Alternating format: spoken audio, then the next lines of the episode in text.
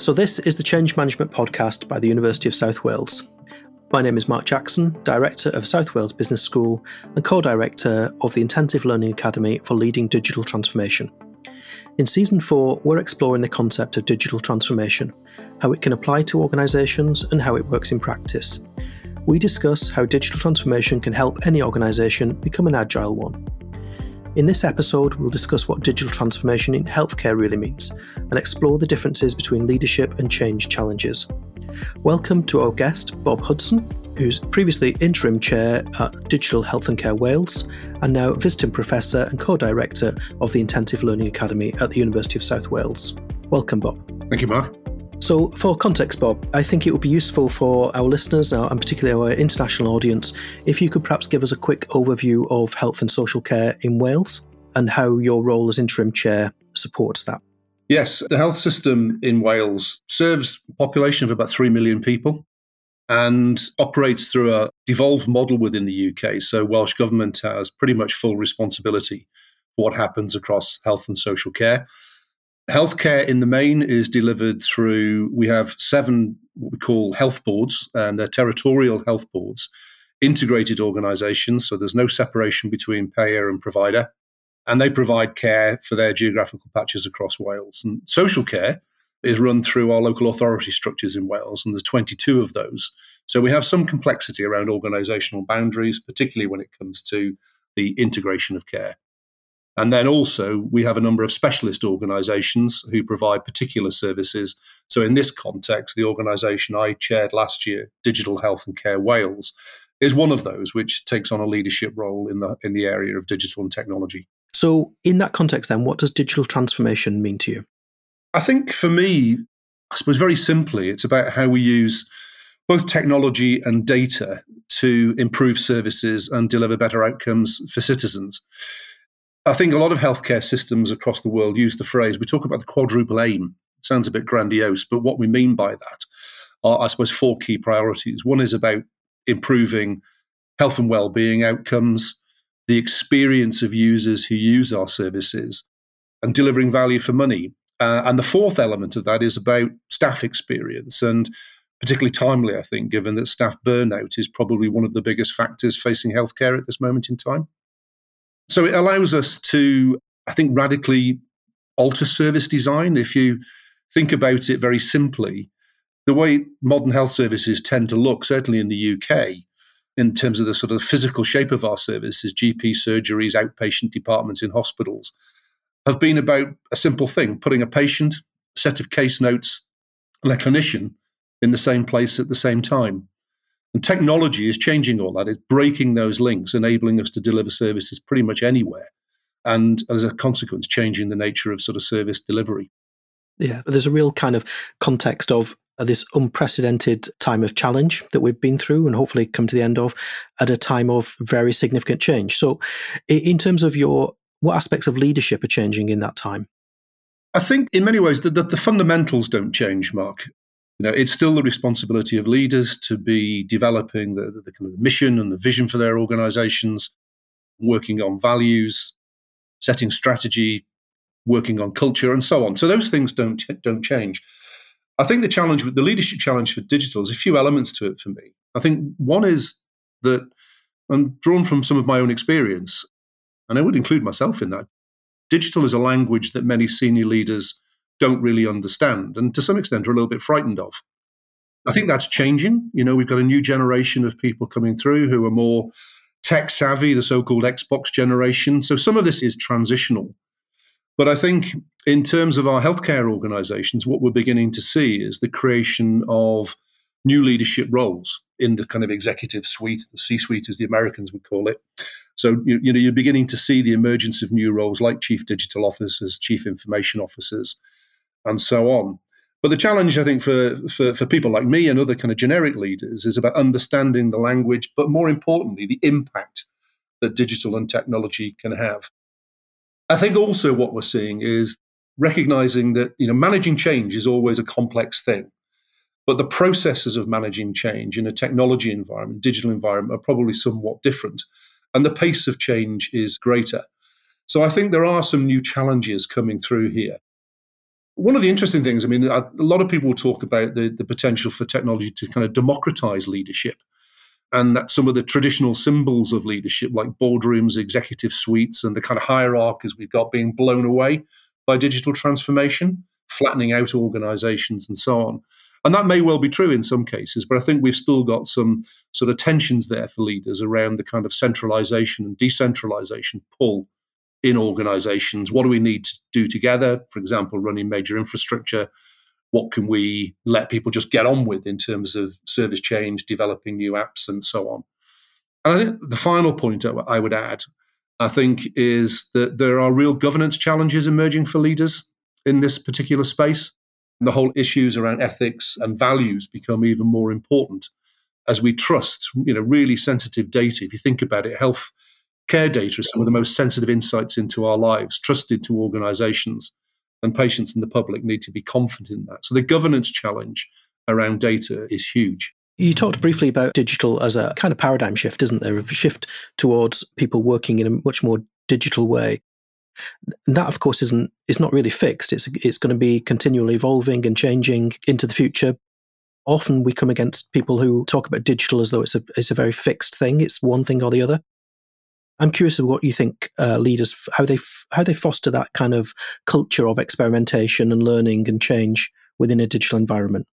Again, I think the digital environment puts a new different you know different edge on this and a nuance to it. But again, I think some of the fundamentals remain the same. You know, you have to create the conditions for for learning. These are the basics. You know, giving people space, time, and resources to to innovate, and permission is really important. And I think, again, for leaders, there's something about role modeling behaviors.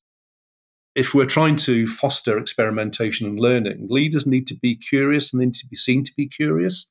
They need to be, you know, vulnerable to their own gaps in knowledge and open to learning themselves and always looking outward for, you know, for best or better practice, asking good questions. You know, it's not about leaders having all of the answers but I think also there is something about the deep sort of cultural change in terms of the way we reward and promote experimental work. We don't trash failure. And recognizing the point that you were making, I think that the way digital transformation is happening is through more of an iterative and sort of experimental testing outcomes as we go, agile approach. And I think that is quite different in terms of the sort of processes of change that we've that we've had to manage through, particularly in in healthcare, which in, in some ways is quite traditional and, and people aren't aren't used to if you're not in the sector you're not used to that constant updating the constant change and the, and minor minor changes minor updates that might mean fundamental changes to the final product. It looks like things are, are broken somewhere along they're not not quite right whereas actually that's part of the process. How do we deal with do you think do we deal with those expectations of the rising expectations of employees and customers and, and patients when it comes to digital? That's changing all the time. We're used to a very confident domestic environment around digital, but that's not necessarily the same when we when we scale that up to to other sectors. No, I, I, and I think you know the the first thing is we have to acknowledge where we are, and generally, I think in the public sector and in healthcare, we are behind other sectors. If you look at what's happened in sectors like banking, insurance, retail, travel, where we all experience how services and that experience has changed. I think with healthcare, one of the things we have to always acknowledge is it's not a greenfield site. Um, it's not a startup. We're working with legacy systems and not just digital systems, but legacy processes, which are a real challenge to change and they take time. So, the first thing, I suppose, is about acknowledging where we are. I think there's something about focusing on doing some of the simple things more easily. So, again, in a healthcare context, you know, if you ask people what do they want to be able to do more easily? You'll tend to get responses around things like booking appointments, whether that's with a GP or an outpatient appointment, getting advice, seeing a GP or other healthcare professional, getting results quickly, ordering medications, and so on. So there's something about focusing on the simple things that make an have a big impact on people, but being realistic. Don't overpromise. You know, we have to spend more time at the front end identifying the actual issues that we need to work on with people, you know, where tech helps and it doesn't help. We've been talking about digital healthcare record for 20 years, and we're still not fully there, and it's still not fully accessible to patients. So there is something about, as I say, being realistic, paying attention to the basics, making sure that systems that we have work, that they're reliable, they're easy to use, and the simple things. You know, something as simple as Wi-Fi availability still is a big problem across many kind of healthcare environments. Again, when you talk to this thing about doing things, the simple things, you talk to healthcare clinicians about what would make their life easier, and it's usually things like can I log on quickly to a system or with a single identifier, or do I have to wait 10 minutes before the system boots up for me? Can I capture information quickly? Can I order the next steps for the patient quickly? Can I share the data where I where I need to? And I think the final couple of points I'd make is the, in terms of expectations is one of the things we have to remind ourselves is that public services, healthcare are universal. We need 100% coverage. So we do have an, an emergent issue, I think, here around expectations, which is those people who are the pioneers and who want to run far and fast with the use of technology. We have to balance that against the needs of maybe 20% of our population who aren't digitally enabled, don't have access to the right kind of equipment, don't necessarily have the skills or the motivation. So we have a risk of building up new gaps here in terms of access to services and new inequalities. But I guess the final thing for me in terms of managing expectations is telling the story of success, whilst at the same time we acknowledge the kind of shadow to this. It might sound a bit of a daft thing, but in some ways, part of the experience of the last 18 months with the pandemic is technology has moved even faster than people are prepared to move. And we're seeing a bit of a backlash to that now in terms of the pull back to traditional models of services, for example, face to face consultations with a GP, as opposed to something online. But telling the story of success, showing what we can do, how things have changed and how we move on, does remain very important. If we just come back to the pandemic, then, what are the stories of success during that time around a digital that you could talk about? Oh, I think there have been a number of those, Mark, and and these will be very obvious to people. Firstly, I suppose the big one of the biggest changes has been the online access to healthcare professionals. That's been had to happen. Um, it's something again we talked about for years, and it hadn't happened. There was lots of resistance to that.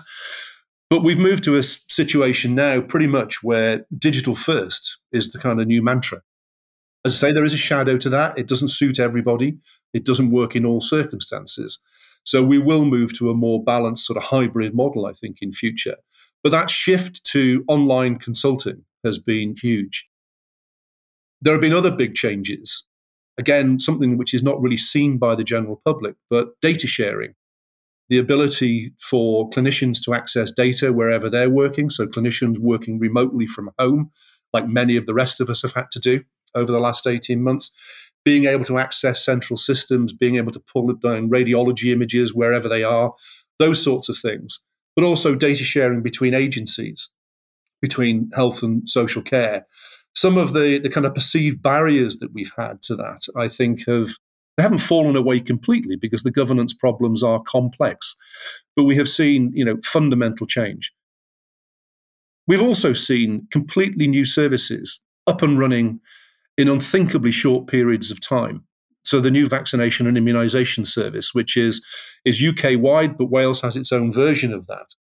You know that was set up and running in a matter of weeks. A brand new service, building on existing systems that we've always had around vaccination and immunisation.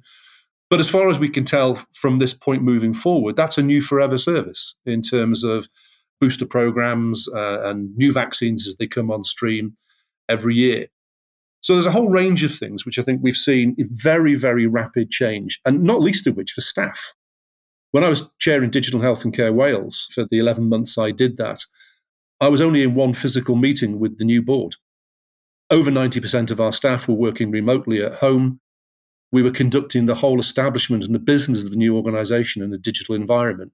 And that would have been unthinkable a couple of years ago. So the pace and scale of change has been huge.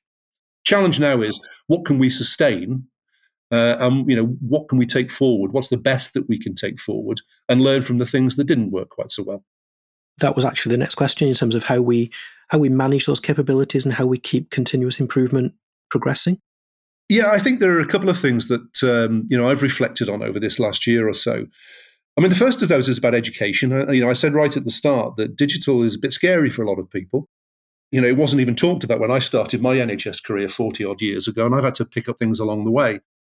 So education is a big part of that. Here at the University of South Wales, I think we play a uh, we play a big role here, both in terms of the education of leaders and managers, as we're doing through the, the new Intensive Learning Academy, the education that goes on for technical specialists who will work in the public sector and and healthcare in very competitive markets. So growing our own is something which is really important and also upskilling the generic workforce through our undergraduate training programs for nurses and physiotherapists and others. Everybody needs to be digitally literate now for the future. So, education is a, is a critical thing. I think building professional capacity in our organizations, I've touched on that already. So, this is new leadership roles like chief digital officers, chief clinical information officers, and so on, who will lead at board level the process of change through our organizations. But a couple of other things. I think one of the things that surprised me a little bit is this, this whole business about partnering with other organizations. And I think, particularly in terms of the big tech giants, if you look at work that goes on now, working with companies like BT, Cisco, Google, Amazon, Microsoft, Apple, it's becoming the norm. You know, partnering with those big tech giants is critical. And that's everything from the basic platforms that we use in terms of things like Microsoft Teams and so on, to our shift to cloud computing and you know the use of third party data centers and so on.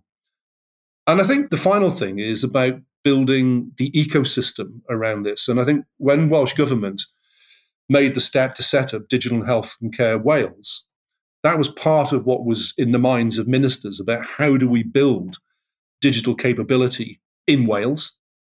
It's at the heart of government policy for Wales to be a very tech savvy country innovation in life sciences and healthcare and so on. And DHCW, Digital Health and Care Wales, was part of that. But there's a whole ecosystem developing. We've got the Wales Centre for Leadership in Digital Public Services. We've got Tech Cymru. We've got the Wales Life Science Hub. There's a whole group of organisations now emerging who are working together in this space to try and bring about transformation and improve benefits to, to citizens in Wales. That's amazing. Thank you. So where does all that head? Where where do you think we'll be in five years from now? Oh, it's a really difficult question, and I think I go back to you know something I said earlier about managing expectations because you know I think I used the example of the digital health record, and we've been working on that for twenty years. So there is a danger of overpromising, and particularly I suppose when we were coming off the back of a period of unprecedented acceleration uh, in terms of change. And, and that pace of change won't be sustained in quite the same way because we're moving into, in healthcare, we're moving into the kind of post pandemic consolidation and recovery period. So the attention is shifting slightly, I think. Having said that, I think we are normalizing some of the things that we would have thought kind of impossible even, even a couple of years ago, like remote consultations and so on. But looking forward, I think probably the biggest area we'll see is the rapid growth in new patient facing services, the development of wearables, the watch on your wrist, smartphone, all of those things, an explosion in the number of apps which are available. Some of those will be universal, so like the NHS app, which will allow access to NHS services and eventually for everybody access to your own health record and data.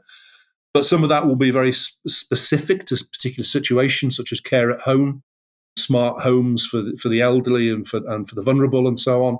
Some of it will be de- disease specific. We see a lot of development in particular areas, for example, chronic disease management, diabetes, and so on, where digital technologies are helping people to change, uh, helping people to manage their conditions more effectively. So I think we will see big challenges actually to the models of primary care and hospitals that we've got. You know, I go back to my earlier point about you can talk to clinicians anywhere in the world now to get advice. Um, the big tech companies that I've just outlined, you know, Apple, Google, Amazon, Microsoft, they all now see themselves as healthcare companies. Not so much in the UK, where they're still largely involved in infrastructure, but in the States and other parts of the world, these companies are moving into healthcare delivery. So it will bring choice for consumers. And some of that will be a challenge to the kind of tax funded, centralized model of healthcare delivery that we have in the UK and in Wales. Some people will simply vote with their feet. I think the other things that we'll see, which people will, will perhaps notice and feel, will be the kind of use of technology in supporting clinicians more effectively. You know, some of that is very high tech. It's like robots in surgery, remote use of uh, remote access to diagnostics, and so on.